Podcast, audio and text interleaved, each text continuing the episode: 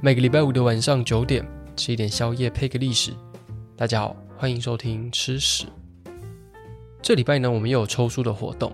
那相关的消息呢，我一样会放在节目的最后再跟大家讲。我们就先来听个故事吧。说到长崎蛋糕呢，应该蛮多人想到的第一个画面就是蜂蜜蛋糕的样子，但其实这是一个误会啦。长崎蛋糕最一开始的成分呢，根本就没有蜂蜜，而且长崎蛋糕呢，也不是日本发明的，它反而跟葡萄牙比较有关系。在地理大发现之后呢，欧洲的国家都会跑来亚洲挖宝，建立自己的贸易据点。那葡萄牙呢，就是其中一位。葡萄牙曾经是日本的好朋友，但后来因为宗教的关系，就让这两个国家大吵一架。那这一件事情呢，也影响了日本两百多年的锁国政策。那这一些跟长崎蛋糕又有什么关系呢？先让我们回到十四世纪吧。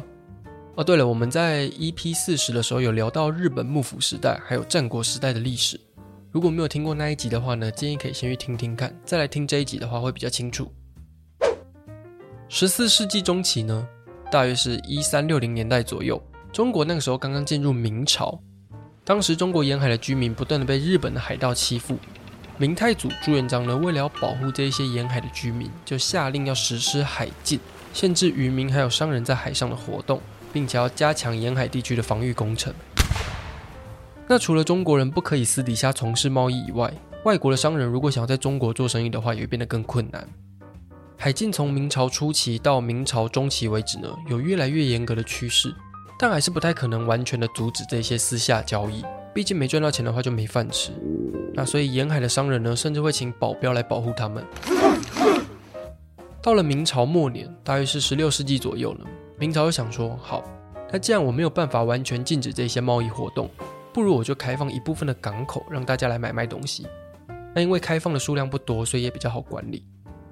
可是开放的对象呢，不包含日本。谁叫日本没有办法管好自己家的海盗？哼！葡萄牙人差不多也是在这个时候开始在澳门跟中国做生意。葡萄牙人发现日本是非常需要中国的资源，像是一些米啊、药啊，或者是丝绸之类的生活用品。可是日本因为海禁的关系呢，没有办法直接跟中国做买卖。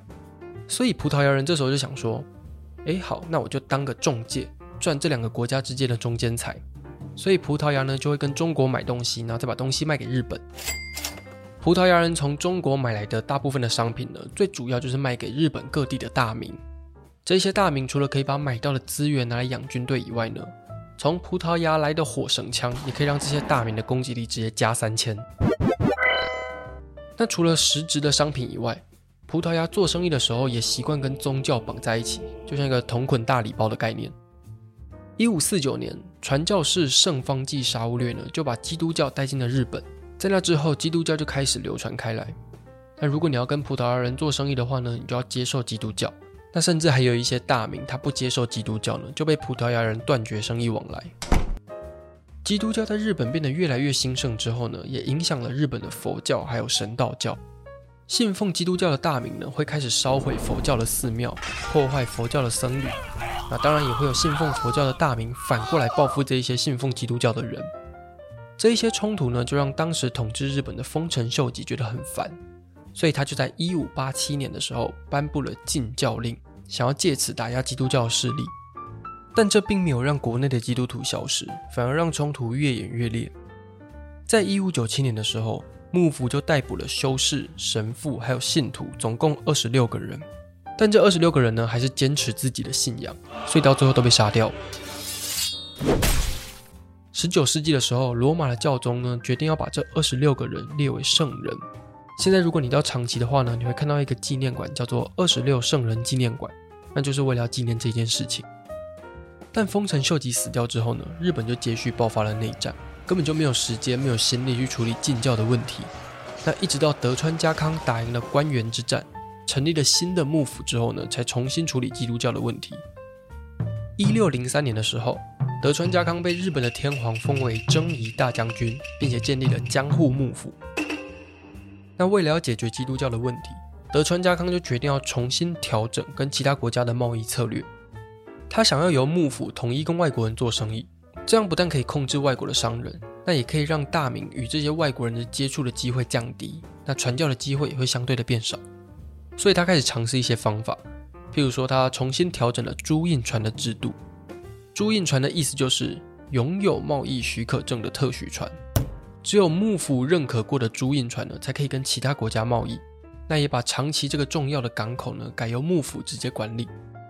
除了贸易船还有港口的规定之外，德川家康会直接跟葡萄牙人购买丝绸的原料，再把这些原料分给各地的大名。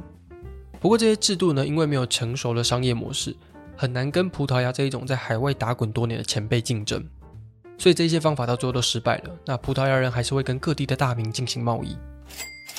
但这个时候出现了一个转机。荷兰在地理大发现之后呢，也建立了东印度公司，想要发展亚洲的市场。但他们和葡萄牙不太一样的地方是，比起传教，荷兰人对赚钱更有兴趣。于是江户幕府呢就决定要跟荷兰人做朋友。一六零九年的时候，荷兰就在平户开设了商馆，正式开始跟日本人做贸易。到了一六一六年，江户幕府下令外国人只能在长崎还有平户做贸易。这个政策就让各地大名很不爽，因为他们会失去很多赚钱的机会。所以这些大名呢，最后只好对自己的农民课税，那人民的生活也就变得更惨，尤其是岛原地区的人民。岛原地区在现在长崎县的东南方，从一六三四年开始，岛原地区有连续好几年都发生天灾，那吃不饱就算了，你要付给大明的税也没有变少，那种种的不满，终于在一六三七年爆发了岛原之乱。幕府政府总共花了半年左右才平定了这一场内乱，前前后后总共杀死了大概三万多人。在调查这一起叛乱的过程中，幕府政府怀疑葡萄牙人有在背后偷偷煽风点火，他们之前就不爽葡萄牙很久了，岛原之乱根本就是压垮骆驼的最后一根稻草。这件事情呢，就让日本下定决心要加速完成锁国的政策。会用“加速”这两个字的原因，是因为。日本早在好几年前就开始因为禁教的问题要分阶段锁国。那一开始呢，只是限制贸易商船进出日本，到后来呢，就开始把住在日本的外国人赶走，甚至还不准海外的日本人回来。岛原之乱之后呢，又禁止葡萄牙人跟日本人做生意，到最后就只剩下荷兰是唯一一个可以跟日本贸易的欧洲国家。一直到一八五四年，美国的海军准将马修·培里直接把舰队开到江户幕府的门口。还在人家门口那边绕来绕去，逼人家要开港通商。而幕府不得已之下呢，就找答应，最后跟美国签了神奈川条约。那两百多年的锁国政策呢，才结束。因为培里的船呢都被涂上黑色的柏油，所以这一件事情呢就被叫做黑船事件。那在锁国的两百多年以来，荷兰是日本接触西方世界的唯一管道，所以从荷兰来的新知识，像是医学啊、天文学或是化学呢，统一都被叫做兰学。虽然日本在岛原之乱之后呢，就跟葡萄牙绝交了，但是葡萄牙刚到日本的时候呢，其实也带来不少东西，像是玻璃啊、烟草或是面包之类的。我们一开始提到的长崎蛋糕，就是葡萄牙拿来交朋友的礼物。当时的葡萄牙为了传教，就把蛋糕还有葡萄酒送给日本人。那其中一种米黄色的蛋糕就很受欢迎。日本人这个时候就问葡萄牙人说：“诶，这什么？”葡萄牙人就说呢：“这是一种从卡斯提亚王国来的甜点。”那这个甜点呢，就是我们现在看到长崎蛋糕最一开始的样子。那到最后呢，卡斯提亚呢也被音译成日文，日文的卡斯特拉呢就是日本的长崎蛋糕的意思。不过又有另外一种说法，就是长崎蛋糕是日本人自己用砂糖、鸡蛋、面粉三种材料发明出来的，因为在伊比利半岛呢是找不太到这种蛋糕的原型。那长崎蛋糕有时候也会被当成蜂蜜蛋糕，但其实最早的长崎蛋糕是没有加蜂蜜的。只是因为吃起来的味道跟蜂蜜很像，所以才被误认成蜂蜜蛋糕。所以有一些长崎蛋糕到最后干脆就将错就错，就把蜂蜜给加进去，它就会变得更好吃。好，那以上呢就是长崎蛋糕的故事。那最后一样来抽奖啦。这一次要抽的书呢跟日本没什么关系，这本是由远流出版社出版的，书名叫做《乱世生存游戏》。这里的乱世指的就是六朝时代。六朝就是魏晋南北朝那个时候呢，在建康定都的六个朝代。建康就是我们今天的南京。那这六个朝代呢，他们分别是三国时代的东吴，后来的东晋，还有南北朝时期的宋齐梁陈。那加起来总共就六个。那因为那个时候的中国各地都在打仗，朝代更迭的速度很快，所以被认为呢是一场乱世。那这本书主要就是在聊，在那个乱世底下的人，他们是怎么过生活的。而且也会把二十一世纪的我们跟当时的人做比较，因为那时候的人呢，也是活在一个未来充满未知的环境，他们经历过的迷惘啊、彷徨的感觉，跟现在像我这种刚出社会的人，其实还蛮像的。而且这本书呢，会用当时的文字去介绍那个时候的氛围，但不用担心，就是文言文看不懂这种事情啊。因为我自己就是一个很讨厌读文言文的人。可是这本书会用很有趣的方式去解释那些文言文的意思，像是竹林七贤的嵇康呢，他就写过一篇自己不太适合当官的文章，然后这本书呢就会用浅显易懂的方式跟你说。哎呀，嵇康讲那么多，讲白了就是我就烂了，我喜欢赖床，我不想工作这样子，而且也会让我用不同的角度去理解当时的那些人为什么生活可以过那么糜烂。那看完之后，有时候会觉得说，那个时候的耍废其实不是真的想耍废，是逼不得已之下呢，他们只能用耍废来过生活。听起来好像是个蛮蛮荒谬的借口，但如果你来看这本书的话呢，就会知道我在讲什么。这一次呢，一样我们会抽三本。但我们有跟出版社联络过，那他们人也很好。